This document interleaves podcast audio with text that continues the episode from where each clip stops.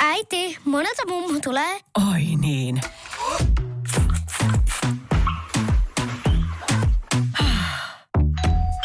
Helpolla puhdasta. Luonnollisesti. Kiilto. Aito koti vetää puoleensa. Tervetuloa Sivumennen podcastin pariin. Minä olen Johanna Laitinen Ja minä olen Jonna Tapanainen, ja tässä podcastissa me puhumme siitä, mistä ei ole puutetta. eli hyvistä kirjoista. On kevät ja sivumennen podcastissa puhaltavat uudet tuulet, eli teemme radikaalin muutoksen ja tässä jaksossa aloitamme puhumalla jakson kirjasta, joka on tällä kertaa Leena Kruunin kadotus. Ja kun me olemme sen käsitelleet, niin sen jälkeen me puhumme hieman Ruotsin akatemiaa ravistelevasta kriisistä. Minä kerron Lontoon kirjamessujen highlightsit, lista on lyhyt, ja, ja sitten Jonnalla on pari lukuvinkkiä. Uusiutuminen on päivän sana. Mutta Kruun Leena, hän on tota tehnyt pitkän uran, aloittanut vuonna 70 kirjoittamaan kirjoja, debytoi tämmöisellä vihreä vallankumouskirjalla, joka sai innoituksensa sitten taas Rachel Carsonin hiljaisesta kevästä. Ja tässä on vähän tämmöinen Joni Mitchellin biisin tyylinen teema, eli lapset yrittävät pelastaa vihreän puiston parkkipaikan alta. Hmm. Ja tässä sitten sen kirjan kuvitti sisar Inari Kruun. Mä en ole nähnyt tätä kirjaa koskaan, koskaan mutta tota, kuulostaa kauhean suloselta. Minkälainen on sun henkilökohtainen suhde Leena Kruuniin? No se on itse asiassa ollut todella etäinen, mutta et mä oon niin tavallaan seurannut Leena Kruunia sillä tavalla niin kuin metatasolta. Mm. Eli muutama vuosi sitten huomasin, että Yhdysvalloissa, tarkalleen ottaen vuonna 2015, The New Yorker-lehti valitsi Leena Kruunin proosakokoelman nimeltä Collected Fiction vuoden parhaiden kirjojen listalle. Et sitten tavallaan niin kuin sitä, sitä kautta tälle tyypillisenä suomalaisena olin silleen, että ahaa, mekin osaamme jotakin, kun vallan meren takana innostuvat. No ei, siis olemme nyt tiennyt, että Leena Kruun on yksi niin kuin suurista, mutta mä en ole itse asiassa ennen tätä kadotusta lukenut häneltä mitään. Ja pakko vielä sanoa tuosta The New, York, The New Yorkerin paras kirjan listauksesta, että sillä samalla listalla oli myös Svetlana Aleksijevich. Siellä oli Don DeLillo, Elena Ferrante ja Michelle Welbeck, eli mahtavassa seurassa. No kyllä, ja mä muistan, että muuhun, mä kanssa kiinnitin huomiota tuohon, sä muistat, että mä silloin mietin, että mun täytyy tutustua tarkemmin Kruunin tuotantoon. Mutta mä tutustuin, että mä, mä oon myös aika myöhäisheräinen hänen tuotantonsa suhteen, eli 2013 ilmestyi, vai 2012 ilmestyi kirja Hotel Sapiens. Ja kun mä luin sen, niin mä olin ihan siis silleen, se on kuitenkin pienoisromaani, ehkä vähän poikkeuksellinen tämän, tämän Kruunin tuotannossa. Me puhutaan vähän hänen tyylistä lisää kohta, mutta se on kuitenkin pienoisromaani ja siinä on siis ihmiset ovat oikeastaan ajaneet itsensä sukupuuttoon ja sitten viimeiset ihmiset on koottu semmoisen parantolaan ja heistä huolehtii keinoäly. Eli kammoamani singulariteetti on tapahtunut ja se tietysti niin tämä teema kiehtoo mua aina sille, mutta siis tämä oli, tämä oli siis todella todella hieno kirja ja mä olin jotenkin ihan silleen ällikällä lyöty, että kuka ei ole kertonut tällaista tehdä Suomessa. No aika moni on kertonut, mutta en ole kiinnittänyt huomiota.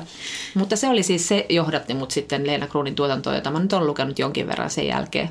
Mä, tota, äh, mä ehdottomasti haluan lukea se Hotel Sapiens, se on ollut mulla vuosikausia kirjahyllyssä ja nyt kun mä luin tämän kadotuksen, niin sitten mä olin silleen just, ja kun sä kerroit, että mistä toi Hotel Sapiens kertoo, koska ton kirjan perusteella mä voisin just kuvitella, että Kruunelle voi sopia aika hyvinkin semmoinen niin vielä dystooppisempi tavallaan maailma, joka on sille alleviivaavan tulevaisuuteen sijoittuva. Kyllä, kyllä. Ja hän on tätä keinoälyä tutkinut monissa muissakin näissä kirjoissaan, että se tulee sieltä aina se, että hän on ihmisenä ollut tämmöinen aika tämmöinen teknologiauskoinen, että, että silloin sitten silloin kun internetti tuli, niin hän oli jo hyvin niin kuin eturintamassa kokeilemassa sitä ja, ja tavallaan uskoi teknologian tuomaan muutokseen ja toivoonkin ja piti aktiivisesti kotisivuja, sanoo kokeilleensa myös sosiaalista mediaa, mutta totesi, että tämmöinen henkilökohtainen paljastelu ei ollut hänen juttunsa. Mutta joka tapauksessa oli kuitenkin semmoinen teknologia-intoilija ja vähän niin kuin Stephen Fry Englannissa, joka, joka on aina korostanut sitä, kuinka hän rakastaa kaikkea uutta tekniikkaa ja teknologiaa, mm. oli, oli myös niin kuin eturintamassa kokeilemassa kaikkea mahdollista. Niin heillä molemmilla on tapahtunut tämä sama, että he ovat sitten, menet, sitten menettäneet uskonsa teknologiaan ja, ja pitäneet sitä itse asiassa tämmöisenä, mitä se nyt oikeastaan onkin, valvontamekanismina mm. ja kontrollina ja, ja, ja tota, loppupeleissä se ei olekaan tuonut esimerkiksi niin kuin vaikka ympäristön suhteen sellaisia, sellaisia edistysaskelia, mitä ehkä Leena Kruunkin toivoi.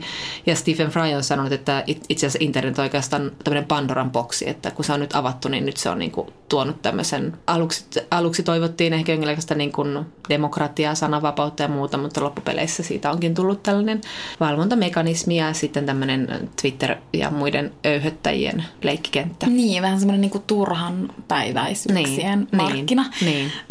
Ja siis myös Leena Kruun on viitannut siihen haastatteluissa, että hän on just sanonut, että, että me ei edes tällä hetkellä voida tietää, että mihin niin kuin internetin käyttö, että mihin se niin kuin johtaa meidän elämässä. Ja siis pakko sanoa, että Leena Kruun kun nyt luki ton kadotuksen, niin sitten oli jotenkin niin kuin pakko mm. myös lukea hänen haastatteluja. Että niin kuin hänen kirjansa, no en pysty nyt tämän yhden kirjan perusteella sanomaan, mutta jotenkin se niin kuin herättää halun tietää hänestä enemmän, koska, koska esimerkiksi toi kadotus, että se ei anna mitään kauhean selkeitä vastauksia missään mm. nimessä. Että se ohjaa niin kuin ajattelemaan jotain, mutta että sitten niin kuin se ajattelu pitää tehdä todellakin niin kuin itse. Ja sitten sitä kautta tietenkin kiinnostuu sit kirjailijasta mm. ja yrittää ehkä hakea jotain vihjeitä sen kirjan tulkintaan sitten niin kuin kirjailijan haastatteluista.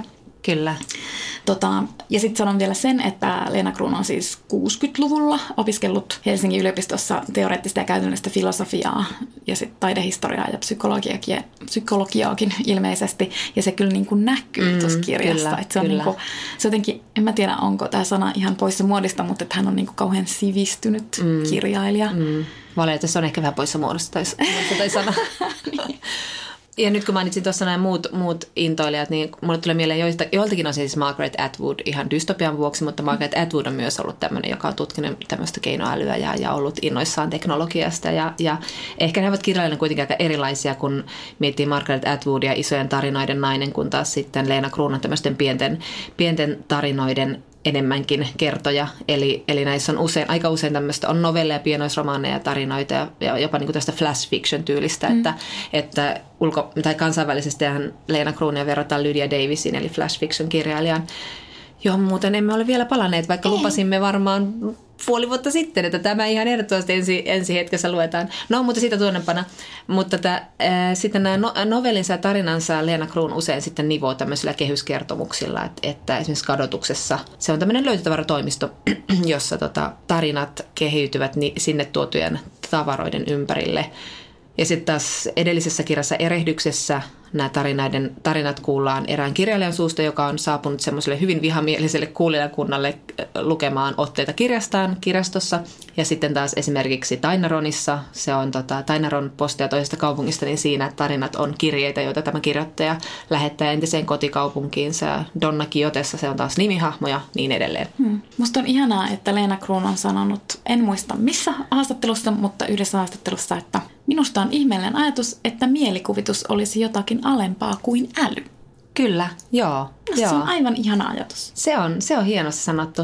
Olikohan se, tota, olisiko se ollut Hesarin juttu, missä hän puhui siitä, eli, eli si, myös siitä, että niinku mielikuvitus on myös niinku moraalin alku, mm. että äl, älyllä ei sitä, sitä, äly ei ole se meidän tavallaan se kompassi, vaan mielikuvitus voi olla se. Ja hän tavallaan myös puhuu niin kuin eettisestä vallankumouksesta ja eettisestä evoluutiosta.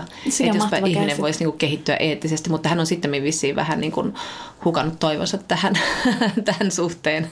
Mutta ainakin tuossa haastattelussa hän niin sanoi, että tavallaan että se evoluutio niin kuin ei koskaan, että se ei ole kauhean nopeata mm. ja siinä tulee niin kuin niin, aivan. sivuaskelia ja Totta. takapakkia ja niin edelleen, mutta että toivottavasti hän vielä uskoo siihen. Ja hänen paitsi tämän muotoon pientä ja tiivistä, niin hänen, hän on niin tyyl, hänen tyylinsä on myös tosi sellaista, että hän on, ylioppilaslehti on tehnyt hyvä haastattelu hänestä ja sinä hän sanoi, että hän niin yrittää saada lauseet sellaiseksi, että se olisi saman aikaan melodinen ja täsmällinen ja kirkas. Ja siinä hän kyllä onnistuu, että, että, että niin harvoin kohtaa kirjailija, jonka on lausetasolla noin hiottu ja täydellinen. Ja jotenkin hänen sanavalintansa ovat sellaisia, että se tekee tuossa kirjallisuudesta jotenkin ajatonta.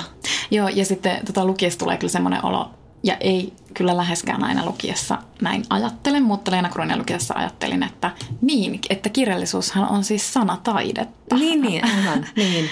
Täytyy muuten sanoa, tuossa mä olin viikonloppuna katsomassa ton äh, Juha Hurmeen Lemminkäisen teatterissa. Ja sitten siinä on paljon siinä on jonkin verran tämmöistä kalevalaista laskettelua ja mm. riimittelyä ja muuta. Mutta sille, mä, mä sen esityksen aikana semmoinen olla silleen, mä rakastan suomen kieltä. Suomen kieli on ihana kieli. Tämä on niin, sillä jotenkin niin se, ei, se ei ollut pelkästään siinä, että siinä niin sitä Kalevalan mittaa, mittaa sen kanssa reviteltiin, vaan jotenkin monella muullakin tavalla. Se oli niin semmoista aikaa semmoista kielellistä ilotulitusta monin mm. tavoin. Sitten mä rupesin miettimään sitä, muistin sen Euroviisu-biisi. Mä muistin, mikä se oli, joka teki semmoiset sanat, jotka oli, meni vaan jotenkin silleen aava, Joo, a. Alvilla mailla Hallan, vaara tyylinen semmoinen. Sitten muistin, mä olin silleen, no nyt varmaan menestytään, kun on tehty tämmöiset sanat, jotka ei sorahda kenenkään korvaan. Silleen, ei, Ei. päinvastoin. Ihan toisenlaista, toisenlaista pitää tehdä.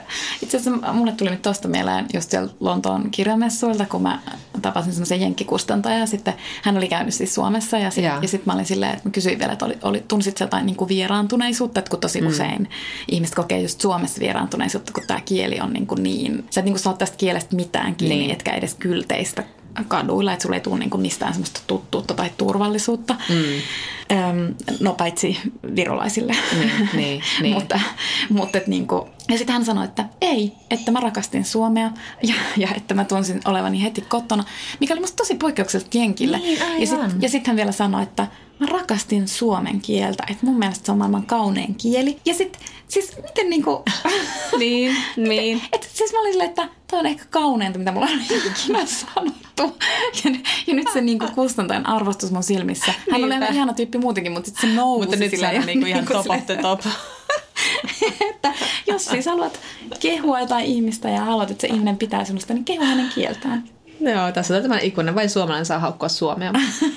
Muut ei saa. Mutta kadotus. Semmois Leena Kroonissa on kiva, että hän, hän tuottelias. Että et hänen semmoinen kirjat pitää odottaa ja odottaa, että niitä tulee sitten niin kuin melkein kirja vuodessa. Ja nyt tämän, tämän vuoden kirja on tosiaan kadotus. Ja kuten tuossa nyt sanoinkin jo, niin tässä on tosiaan kehyskertomuksena tämä löytötavaratoimisto. Ja tämä työntekijä, joka siellä pyörii ja näitä tarinoita kertoo, niin hän kutsuu sitä kadotukseksi. Hänestäkin opimme jonkin verran tietämään. Hän on ihminen, joka ei ole koskaan halunnut olla tekemisissä ihmisten kanssa ja, ja ajattelee, että hän tekee mieluummin työtä, jossa on tavaroiden kanssa tekemisissä, sillä anyway-tavarat on, on säilyy ja jää, jää säilyvät paljon ihmistä kauemmin ja, ja, ja ne on asioita, jotka tavallaan kertovat ihmisyydestä enemmän kuin ihminen itse voi kertoa. Ja sitten hänellä on myös tämmöisiä filosofia-ajatuksia siellä, että, että kaatopaikka on tämmöinen niin ihmisen, ihmisen, ihmiskunnan lajin tämmöinen totuuden paikka. Että se, on, se voitaisiin laittaa rinnalle kaikkien suuremmoisten instituutioiden viereen, eli tylimuseoiden ja eduskuntien, koska se antaa puolueettoman kuvan lajistamme ja sen kohtalosta paremmin kuin mikään mediatalo tai filosofilta tilattu tulevaisuusskenaario. Se on kyllä totta. Se on totta. Muakin, mua huvitti tässä, että et kun sitten tämä just täällä kadotuksessa toimiva työntekijä, joka ei ollut tämän kirjan ainut minä kertoja, mutta että, että sitten hän, hän ei hirvittävästi niin kuin itsestään sitten kertonut, mutta vähän kertoi. Ja mun mielestä mm. se oli niin mahtavaa, että se vaan niin kuin silleen vilahti se tieto, että, että oikeasti se, että hän on siellä löytötavaratoimistossa, niin se on vaan niin kuin osa totuudesta ja sitten hänellä niin kuin tapahtuu jotain paljon muuta mm. se ulkopuolella, mutta hän ei mm. niin vaivannut kertoa siitä. Mm. Että et hän niin sanoo aika suoraan tässä kirjassa silleen, että minullakin on elämä ja menneisyys. niin, jos kuvittelet, että on vaan joku tabula raassa. Niin. ja sitten yhtäkkiä se sanoo silleen, että et, mä en muista mistä hän niinku puhuu ja sitten hän sanoi, että oho, no tämmöinenkin lipsahti suustaan jollekin asiakkaalle, että mutta sen sijaan minä en puhunut pojastani, joka ei koskaan oppinut puhumaan eikä koskaan uskoutuisi kenellekään. Etten kertonut vatsastani, joka oli aina kipeä ja heräämisistäni suden hetkillä, jolloin sydämeni takoo kuin hullu ja pelkään kuolemaa. Tämä oli niinku ihan siis silleen, erityisesti toi niinku poika, että sillä on niinku tavallaan, että sillä on joku perhe ja elämä ja sitten se kirja ei kerro niinku siitä Kyllä. mitään. Ja tuo keskellä yötä herääminen ja kuolevan niin. pelkäminen. Ja sitten tässä on niin kuin toisena kehyksenä on sitten päivä, että tämä on oikeastaan yksi elokuinen vuorokausi. Ja tämä paikka on kenties tämmöinen Helsinkiä, tämä on Helsinkiä muistuttava kaupunki. Ja päivä on ehkä jonkinlainen taiteiden yö. Eli tota, Mä tota, ja sitten tässä tosissaan nämä luvut, nämä pienet tarinat, niin ne kulkee siellä vähän niin kuin samassa puistossa ja Joo. siellä koko ajan kohdataan niitä samoja tyyppejä, vaikka se story on aina vähän eri. Mm. Eli, eli että ensinnäkin me tutustutaan yhteen kadonneeseen tavaraan ja sen jälkeen me saamme tietää, että millä tavalla se tavara on niin kuin kadonnut. Mutta mun on pakko sanoa vielä tuosta taiteiden yöstä, että sehän on siis mun henkilökohtainen helvetti. eli mä siis jotenkin samastuin ihan valtavasti siihen, koska ne kaikki, siellä, kaikki ne ihmiset, jotka kulkee siellä taiteiden yössä, niin ne on mm. vähän niin kuin irrallaan siis mm. silleen, mm. todellisuudesta. Mm. Ja että ja et se on niin kuin aika ahdistava se, se maailma. Ja niin kuin, mä muistan mun ensimmäisen taiteilijan, mä olin just muuttanut Helsinkiin Ja siis mä vaan halusin pois sieltä. Et Jaa, kun mä luin jaa. tätä kirjaa, niin itse asiassa mä näin itseni kulkemassa ää, Töölönlahden ympäri ja Just. haluamassa sieltä pois. Ainoastaan haluan pois. Mä muistan, että mäkin sama oli jossain Töölöhälle rannalle ja sitten mä mietin koko ajan, että jossain on varmaan se taiteiden yö, missä pitäisi olla, mutta mä, mä en nyt löydä sitä. Mutta mun mielestä Kruun, siis se on niinku... Niin, Ja taite, toinen lähti oli silloin, mutta semmoista ryteikkää, että en tiedä missä me ollaan siellä yritetty se oli hakea jotain- jotakin luonnon turvaa. Siellä oli puski ja sitten siellä oli jotain ihmisiä, jotka oli muka katsomassa mukaan jotain taidetta ja joka puolelta kuului jotain kilkatusta tai jotain niin kuin, joka, äänimaailmakin oli niin outo ja sitten sit jotkut valot välkkyi ja se oli jotenkin, no niin, että siis, että pisteet kruunille tämän tallentamisesta. Kyllä. Ja Että et, et, niin kuin, vielä siis sanon vaan sen, että Niin, siis, niin. kuten tästä varmaan ymmärtääkin, niin tämän kirjan tunnelma on tosi kummallinen, että se on niin kuin surrealistinen, että, että tavallaan just, että niin kuin on Helsingissä, mutta ei ole Helsingissä. Sitten on niin kuin ihan realistisen tuntusta, kunnes yhtäkkiä ää, jossain jo, niin kuin osana tämän taiteiden yön tai sen nimi ei ole tässä kirjassa taiteiden yö, mutta kuitenkin, niin että sen yön niin kun, ohjelmaa on sitten julkiparittelu. tai sitten, että siellä niin kun, yössä voi kohdata yhtäkkiä lemmikkihyönteiseen tai yhtäkkiä siellä on vähän tämmöinen niin kaksiulotteinen mies, että se on jotenkin niin kuin littana. Kyllä. Ja tämä on vähän tämmöinen vinksahtanut ja, ja tämmöinen hyvin karnevalistinen tunnelma, mutta samalla semmoinen hyvin nyrjähtänyt ja hyvin, hyvin vähän niin kuin klaustrofobinenkin ja vähän aika semmoinen ahdistava tunnelmakin tässä paikoin. Ja siis jotenkin äh, Leena Kruunin kirjoissa viehättää tämmöinen tietty tietynlainen huumori, satiiri. Hän on puhunut, että hän on niin kuin satiiri varmaan hiipii jokaisen kirjailijan työhön vanhenemisen myötä, että, että tietty ajankuva tulee väkisinkin töihin, että aikaisemmin hän ei niin kuin nuorempana esimerkiksi vaikka Tainaron kirjassa, niin se on ihan irrallaan tavallaan todellisuudesta, että siinä on minkäänlaista ajan kommentointia tai ajankuvaa tai satiiriakaan. Mutta että hänen, hänen niin kuin tulee, näiden niin kuin moninaisten ihmisten kautta tulee mun jotenkin hänen työhönsä semmoinen tietty huumori, että hänellä on paitsi hyviä sananvalintoja, jotka naurattaa, mutta sitten myös nämä, niin kuin nämä ihmiset on just sellaisia, että nämä nämä tölvii toisia. Just nämä on niin kauhean niin kuin, aika niin kuin ikäviä ihmisiä ja penseitä ja, ja sitten nämä ihmissuhteet on aina vähän tällaisia hankalia. Ja aika moni, moni näistä ihmistä on semmoinen, joka mieluiten olisi yksin, niin kuin tämä kadotuksenkin pyörittäjä on mieluiten tavaroiden kanssa kuin ihmisten kanssa. Ja sitten tässä on esimerkiksi niin kuin tässä kadotuksessa en, yksi ensimmäisiä hahmoja on tämmöinen vanhempi mies, joka lähtee ulos ja haluaisi olla ihan omissa oloissaan, mutta sitten hän on niin kuin tämmöinen, jolle kaikki haluaa uskoutua ja se on hänelle niin kuin, niin kuin maailman hirvein hetki, kun joku haluaa uskoutua hänen elämästään. Mutta aina, vain- aina hän houkuttaa jonkun ihmisen, joka tulee hänen luokseen uskoutumaan. Mä luulen, että on aika monen kokemus, että kun istuu jossain, niin aina tulee joku hullu tai humalainen selittämään. Mutta jotenkin näissä ihmisissä hän tuo sen, niin sen omalaatuisen huumorinsa, joka jotenkin, ei se koskaan purkaudu näissä kirjoissa nauruna mel- mulla, mm. mutta siis jotenkin semmoisena vaan sellaisena niin kuin syvänä huvittuneisuutena. Niin, ja sitten jotenkin noissa hahmoissa tiivistyy just se, kun me puhuttiin siitä niin kuin mielikuvituksesta ja just, ja just, että kun Kruun arvostaa mielikuvitusta, niin tietysti se näkyy noissa hahmoissa, että, että jotenkin vaan tajuu, että mä en olisi ikinä keksinyt tollaisia Niin, aivan. henkilöhahmoja. Niin, että kyllä. sitten se on myös semmoista vähän niin kuin semmoista ihastelevaa ällistystä jonkun Joo. mielikuvituksen edessä, että miten niistä hahmoista niin kuin lukee. Ja niin pienellä. Niin. Niin pienin, pienin tota, määrittelyyn ja pienin anekdootein. Ja sitten tässä on, niin kun, tässä on hyvin tämmöinen unenomainen tunnelma myös, että onko kaikki sitten loppujen unta. Ja tämä on teema, joka Kruunin työssä paljon risteilee, just tämä uni ja todellisuus. Mutta tässäkin niin kun moni ihminen kohtaa ihmisiä, joita he epäilevät kohdanneensa joko unessa tai menneisyydessä. Sitten eräs nainen kohtaa vanhan naisen, joka kysyy häneltä aikaa. Ja silloin tämä nainen hämmentyy, koska hän tunnistaa tämän naisen äänen, joka on kuitenkin vanhentunut, mutta hän tajuaa, että tässä on kyseessä neiti aika, jolle hän on lapsena soitellut ja kysynyt aikaa, koska hänen kodissaan eivät koskaan kellot pysyneet ajassa. Tämmöisiä niin hyvin absurdeja kohtaamisia. Ja kuten sanoit jo, niin tosiaan tämmöisiä niin kuin hyönteiseläimiä, jotka ovat robotteja tai hybridejä tai mitä lie. Ei kukaan oikein tiedä, mitä he ovat. Musta on hassua, kun lukee jostain, kun, kun tässä Kruunkin rupeaa selittää siitä, että siis on tämmöinen, muistaakseni na, nainen, jolla on siis tämmöinen lemmikkieläin mukana, mutta sitten tämä ei niinku kuolemaksekaan keksi tämä, tämä kertoja, että mik, mikä tämä niinku on mahdollisesti tämä lemmikkieläin. Niin, ja niin. sitten sit, niinku tosi outo, että miksi itsekin pitää yrittää. Mä rupesin ainakin niin. ihan hulluna arvailemaan. Niin. Mä olin sille, täysin varma, että mun niinku pään sisäinen ääni vaan sille jauhoi, että se on armadillo. Toistin sitä varmaan sata kertaa. Ja sitten yhtäkkiä paljastui, että ei se ollut armadillo. Se oli hyönteinen. Ellei se sitten ollut armadillo. Ellei se ollut lentävä. Tai se oli robotti. Sitten sitten täällä on tällaisia niin kuin, monia tämmöisiä pieniä tämmöisiä, että osoitetaan, että ei olla ihan tässä päivässä kuitenkaan, että ollaan jossain jo vähän edempänä tai jossain toisessa maailmassa, että ei olla ihan tämän päivän Helsingissä. Että täällä on esimerkiksi, voinko lukea yhden pätkän tässä? Tämä on Joo, tässä on jotenkin hyvä esimerkki tästä huumorista, mutta myös sitten tästä maailmasta. Eli tässä tämä päähenkilö on jäänyt ihmettelemään yhtä tyyppiä, joka on kuulemma jälki-ihminen.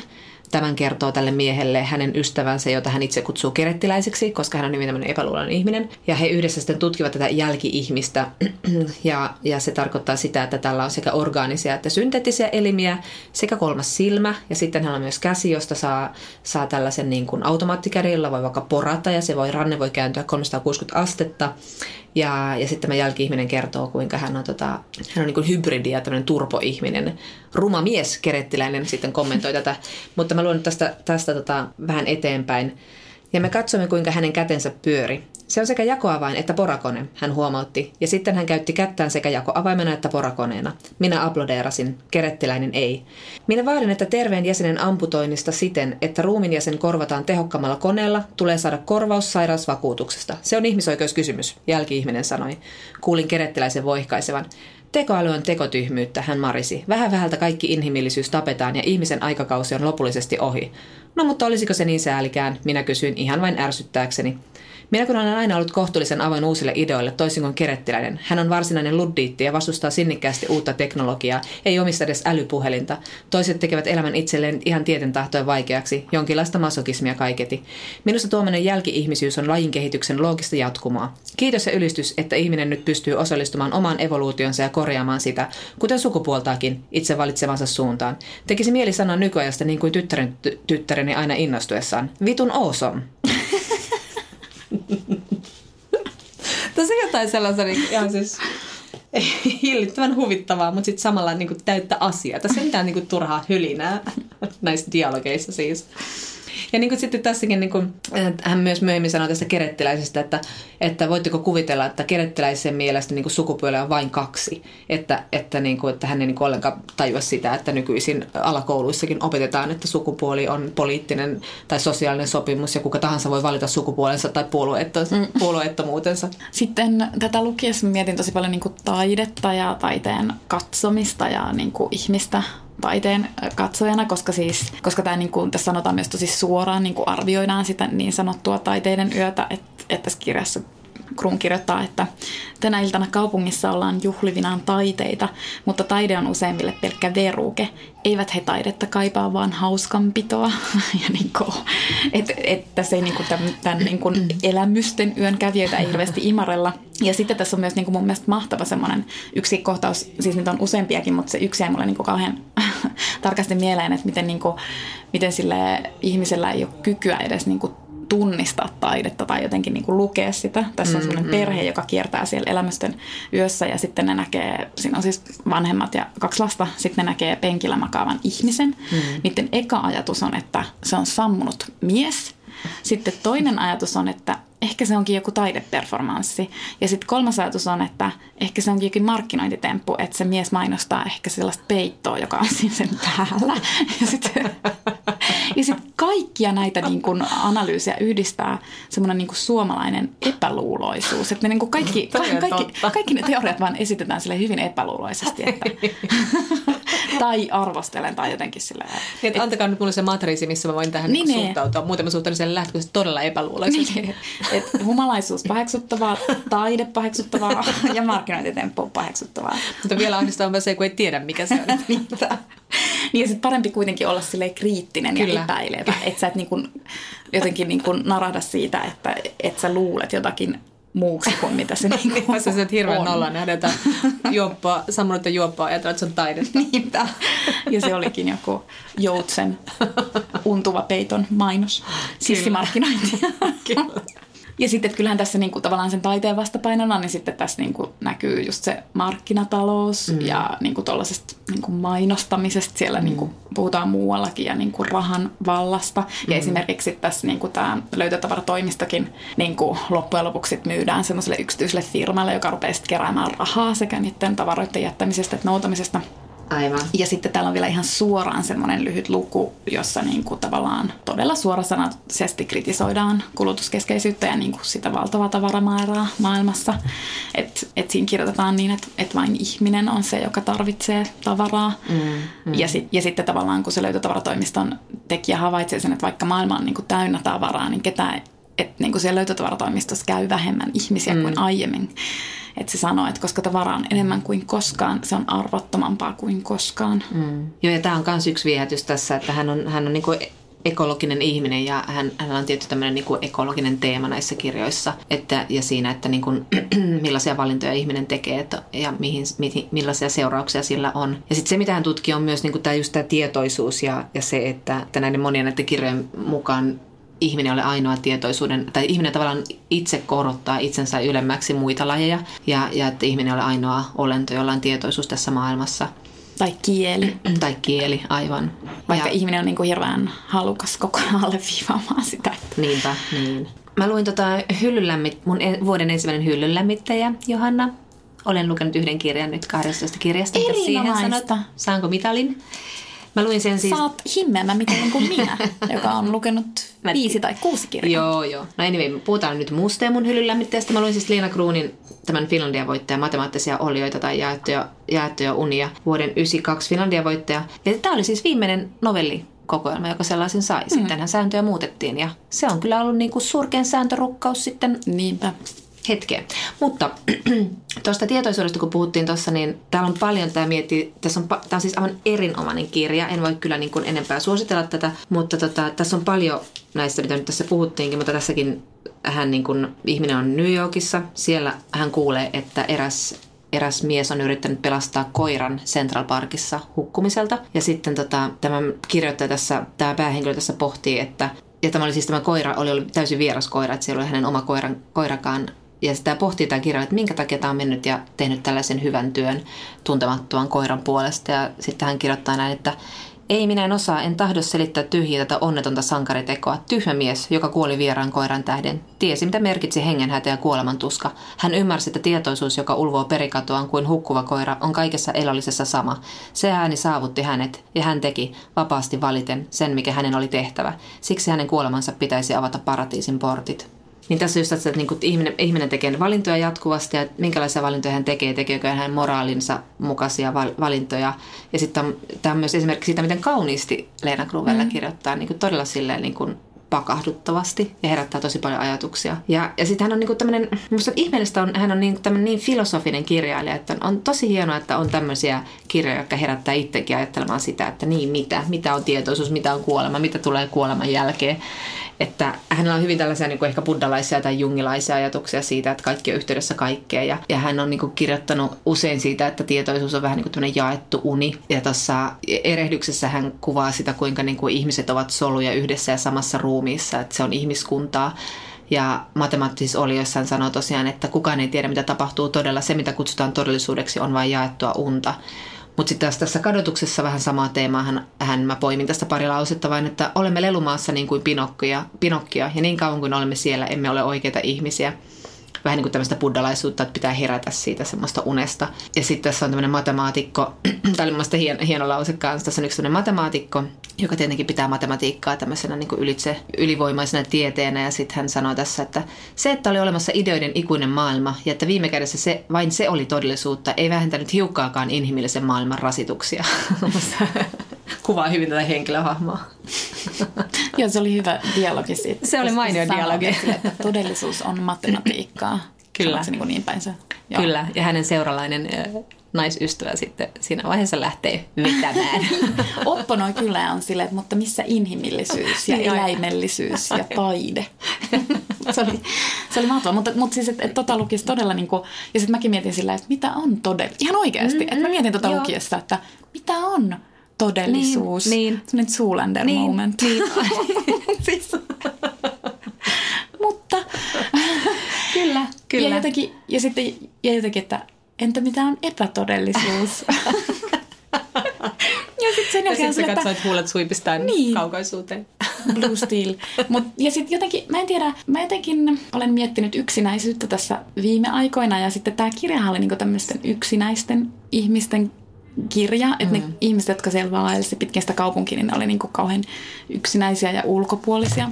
Ja sitten Kruun just eräässä lukemassani artikkelissa niin hän sanoi, että hänestä yksinäisyys on tosi niin kuin surullista, mm. mutta että se on myös niin kuin tosi tärkeä kokemus ihmisyydessä, että on hirvittävän tärkeää ihmiselle osata olla hetkittäin itsensä kanssa. Niin aivan, niin. No mutta näin paljon irrallisia ajatuksia herätti mm. Leena Kruunin kadotus. Mutta mä voisin lu- lukea pätkän tästä kirjan lopusta, että tämä on niin kuin hyvin kohtalokas tämä loppu, mutta tämäkin herättää mun mielestä tosi paljon niin kuin ajatuksia ja kysymyksiä eikä anna vastauksia. Tiedänhän minä, mitä se ilta oli. Vain taikalyhdyn kuvasarjaa. Mitä muuta tekään olitte, mallini, joiden ääriviivoja saksillani niin täsmällisesti seurasin, kuin pelkkiä varjoteatterin avustajia, lystikkäitä tai irvokkaita.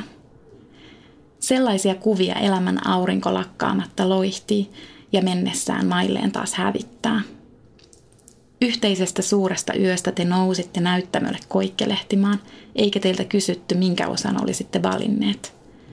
Te uskoitte elävänne elämänne, mutta esititte vain sen, mikä oli annettu. Missä oli alkunne, siellä on myös loppunne.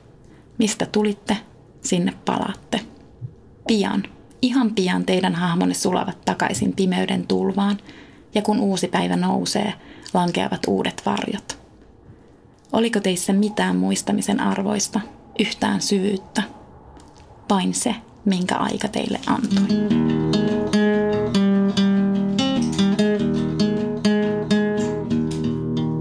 Selena Kruunista Johanna Lontoo. Sä tulit muuten päivä sitten takaisin.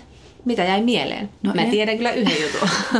Eli siis sen, että feministiset dystopiat ovat öö, kuumautamaa tällä hetkellä kansainvälisillä kirjamarkkinoilla. No, ei mä noin kirjatrendit tässä vaiheessa. no mutta siinä se tuli sanottua, että niin kuin ehkä niin kuin suur, suurimpia diilejä niin tuli feministisistä dystopioista. Eli siis feminismi on mainstreamia. Aivan mahtavaa. ja se on kyllä niin kuin, kyllähän se nyt on tosi iloinen asia. On mutta on. sitten toinen juttu, mä näin nauskoodin. Ei, eikä mitään. Missä näitä?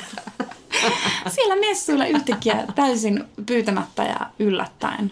Ja mä olin tämän vuodottanut meidän Instagram-tilillä. Mutta Kyllä. siis mä menin oikeasti shokkiin. Mä tiesin, että mä oon fani, mutta en mä siis tajunnut, että mä olen niin suuri fani, että mä siis hyperventiloin. Mä en siis oikein saanut henkeä ja siis mun piti lopettaa ää, tapaaminen erään kirjallisuusagentin kanssa, joka meilasi minulle tänään ja sanoi, että muistan edelleen ilmeessä Knauskoodin. Mutta näin. Joo, mutta se oli hyvä Lonto. se oli siis, se oli paras messu. paras Lontoon messu, mikä minulla on koskaan ollut. Mutta sitten siellä oli myös yksi tällainen puheenaihe, jota minun ruotsalaiset ystäväni ja tuttavani välttelivät.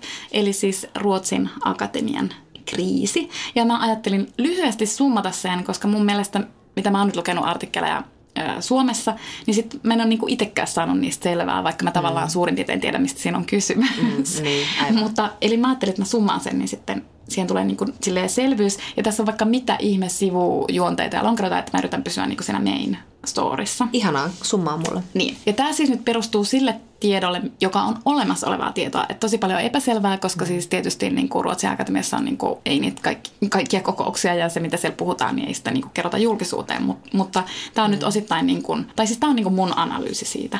Eli viime marraskuussa MeToo-liikkeen myötä 18 naista, ruotsalaista naista, tuli julki Dagens Nyheterissä, että niin sanottu kulttuurprofiilen, eli hänen nimensä on Jean-Claude Arnaud, ja mä sanon sen nyt tässä ääneen, koska tämä on niin, kuin niin tunnettu fakta, että kenestä puhutaan.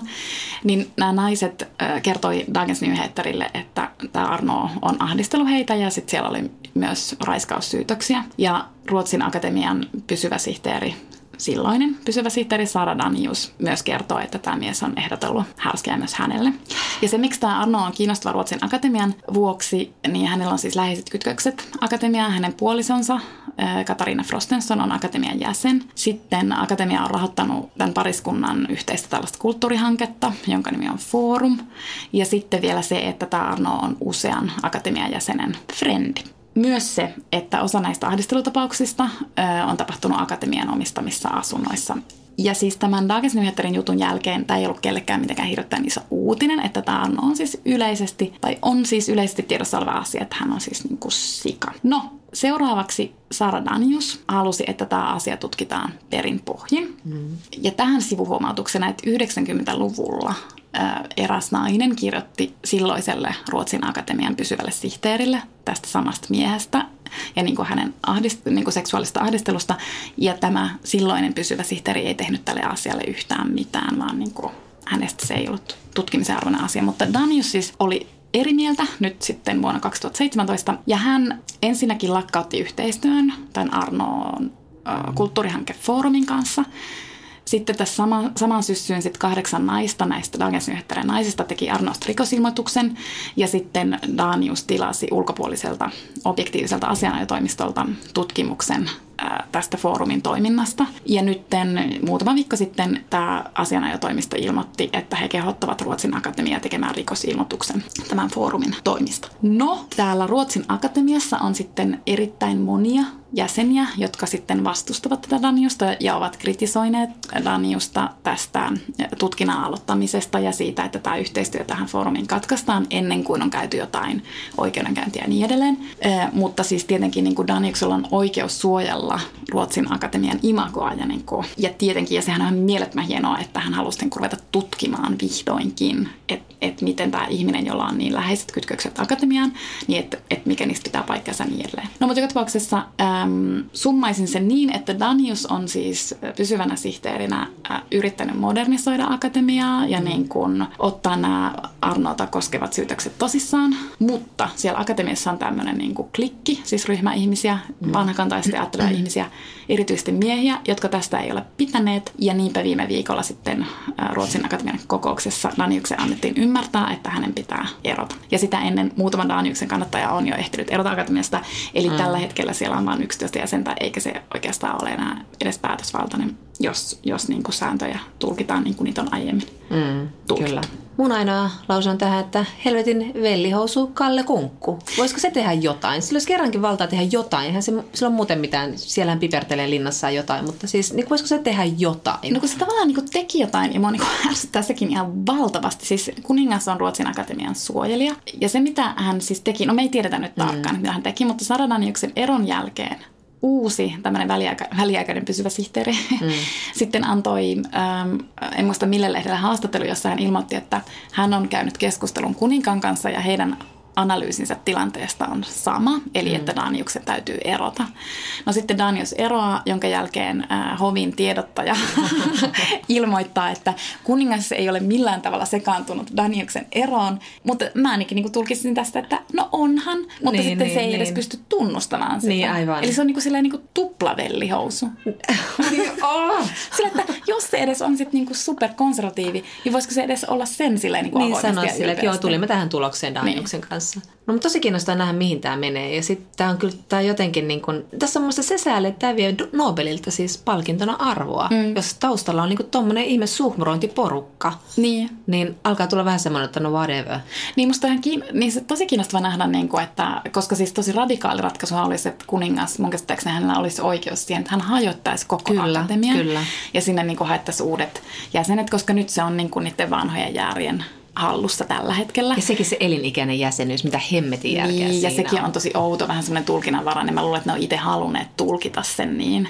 Että nyt siellä on niin kuin Saara Streetsberg, siis tämä kirjailija, joo. tosi feministinen makea tyyppi. Että se on nyt vähän kiikunkaa, kun että haluatko se pysyä enää siinä akatemiassa vai ei. Ja sitten tietysti olisi tosi tärkeää, että se olisi siellä, mutta kyllähän sillä aika yksinäistä siellä sitten niin kuin Niinpä, niin. On. Niin. Mutta se on niin kuin tosi kiinnostavaa ja siis tällä hetkellä nyt pitäisi olla lukemassa jotain Nobel-ehdokkaiden kirjoja. Siis niin, silleen, että niin kuin, ja sitten, että jos ne ei saa tuota sotkua selvitettyä, jos se on nyt tämmöinen tosi tunkkanen akatemia, joka päättää seuraavan kirjallisuuden Nobel, niin en mä tiedä, mitä mä niinku, niin. haluanko mä niinku lukea sitä niin. kirjaa. Tai niinku, sitä niin. väkisin niinku rupeaa katsoa silleen, että Kyllä se mikä viesti sen palkinnon ja... arvoa, ei sille mitään niin. voi. Eihän tietysti kirja tai kirjailijan syy oli, joka siitä valitaan, mutta kuitenkin.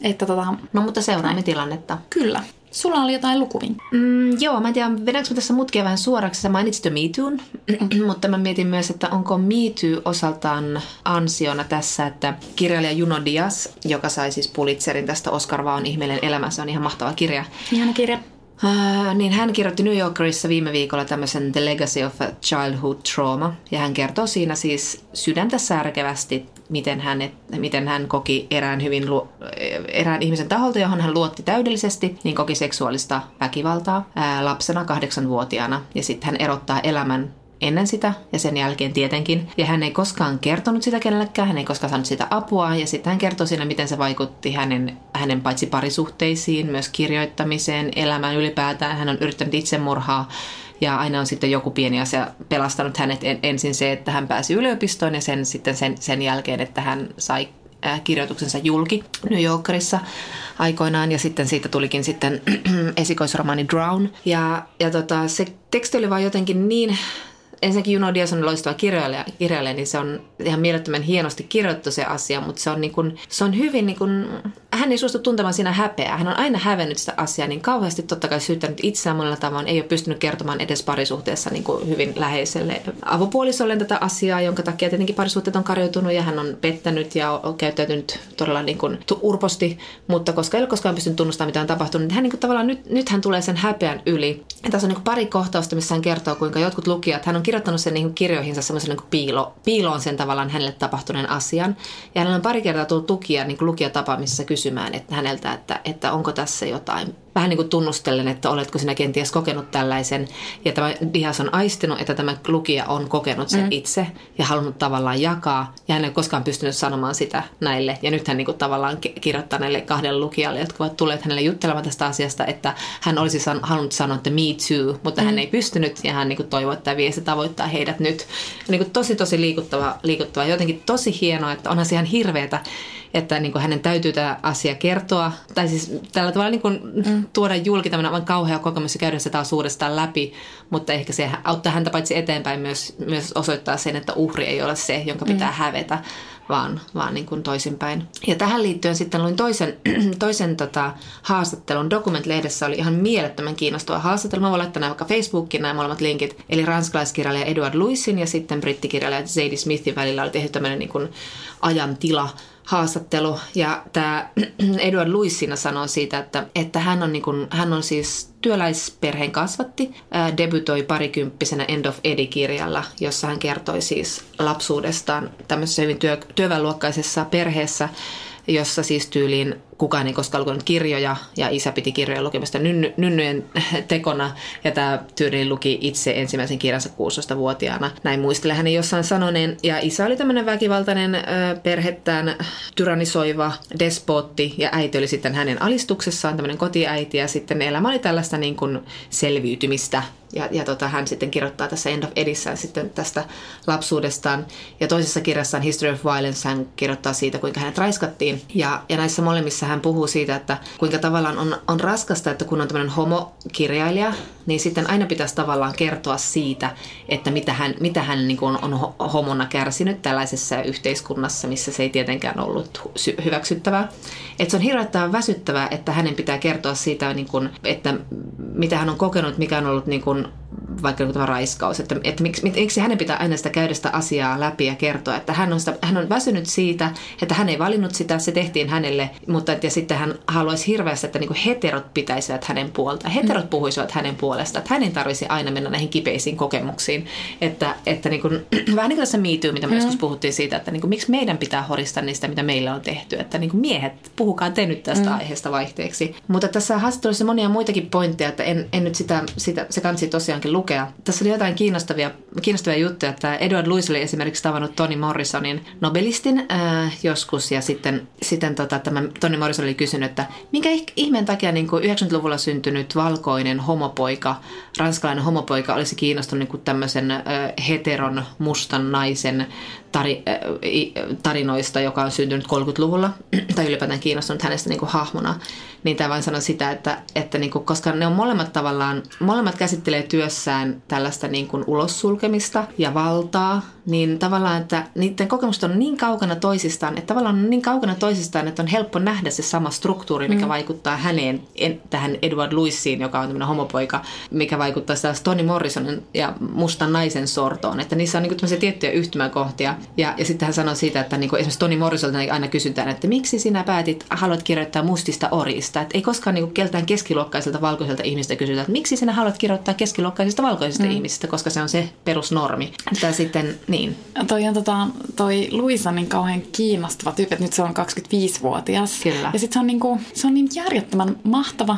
Mä luin sen End of Edin Ah joo, mä en ole lukenut sitä kirjaa. Silloin muutama vuosi sitten. Ja, tota, ja siis jotenkin siinä oli niinku häkellyttävä se, että just silleen, että yhtäkkiä tajuu, että, tai siis meillähän joku niinku työväenluokan kirjallisuus, niinku, että voiko mm. enemmän sille ikivanhalta kuulostaa. Kyllä, kyllä. Ja sitten yhtäkkiä, että tämä niinku tekee sen silleen niinku uudella kyllä. tavalla. Joo, tai joo. siis onhan Ferranttekin niinku työväenluokan on. kirjallisuutta hyvinkin. On. Mutta sitten kun tämä tekee sen ihan niinku jollain omalla tavalla, että siinä onkin yhtäkkiä niinku homo Niin. päähenkilö ja se on niinku tavallaan sen kertomus siitä, että miten se niinku oivaltaa oman identiteettinsä Aivan. ja miten se niinku yrittää päästä sieltä työväenluokkaisesta taustasta pois ja, ja niinku jättää sen perheensä ja niinku aloittaa jonkun uuden alun. Aivan, aivan. Joo, mä en ole, siis mä olen törmännyt tähän Luisiin vain haastatteluissa, jossa hän on tehnyt todellakin muuhun vaikutuksen just tähän, että hän, hänelle se on ehdottoman tärkeää, että hän kuvaa nimenomaan sitä työväenluokkaa ja että hän esimerkiksi vihaa vanhempia, mutta hän haluaa, hänen niin kuin äitinsä kaltaista hahmoa ei kirjallisuudessa juurikaan käsitellä mm. ja hän haluaa, että sitä pitää käsitellä ja hän ei niin kuin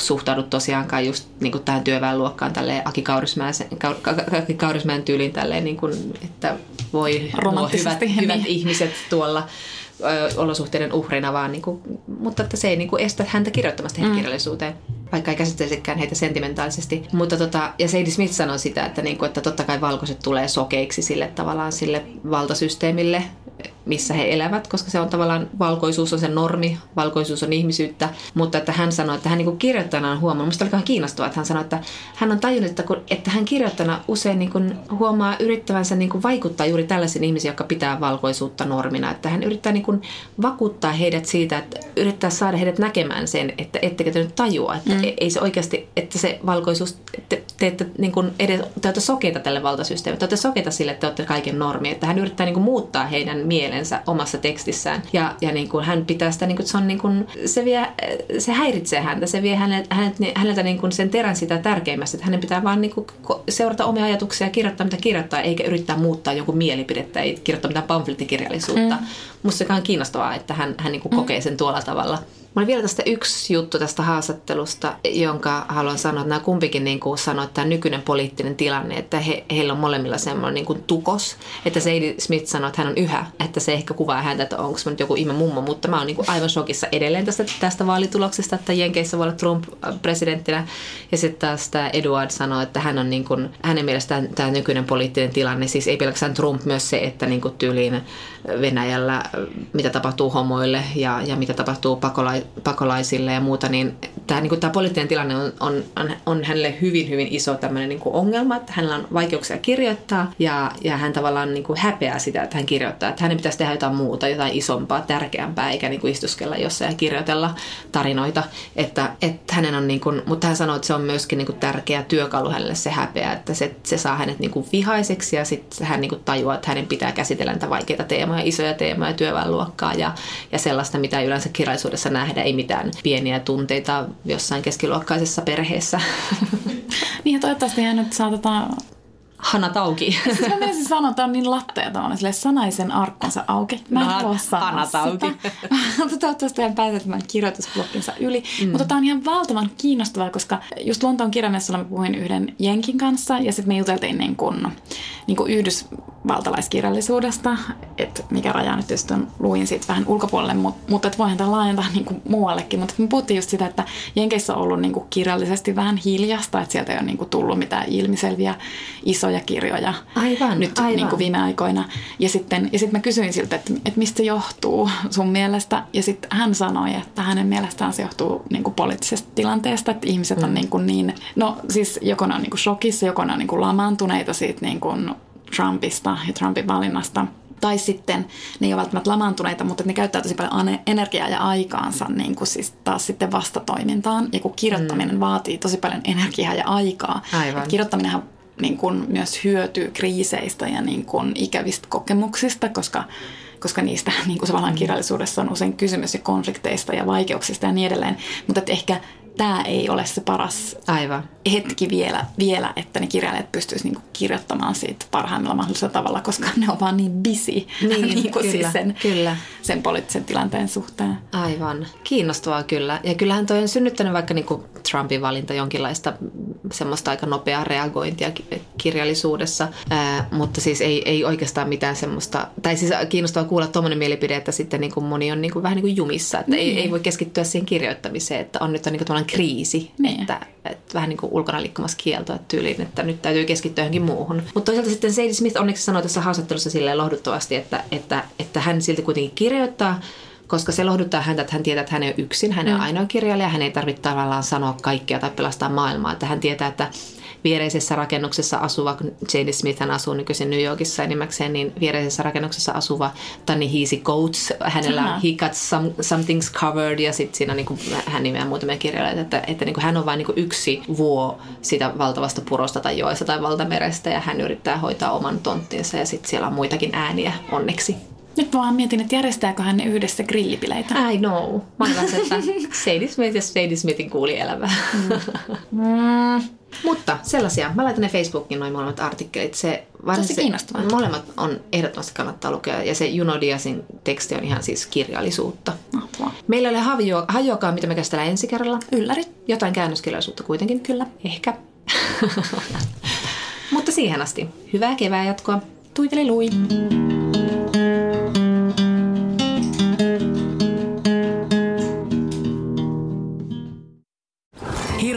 hintakaattori on haukannut hinnat aivan palasiksi. Nyt puhelimia, televisioita, kuulokkeita ja muita laitteita haukatuin hinnoin.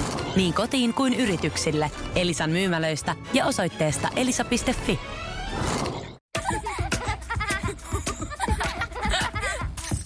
Äiti, monelta mummu tulee? Oi niin.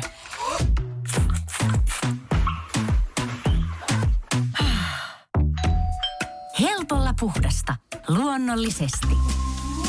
Kiilto. Aito koti vetää puoleensa.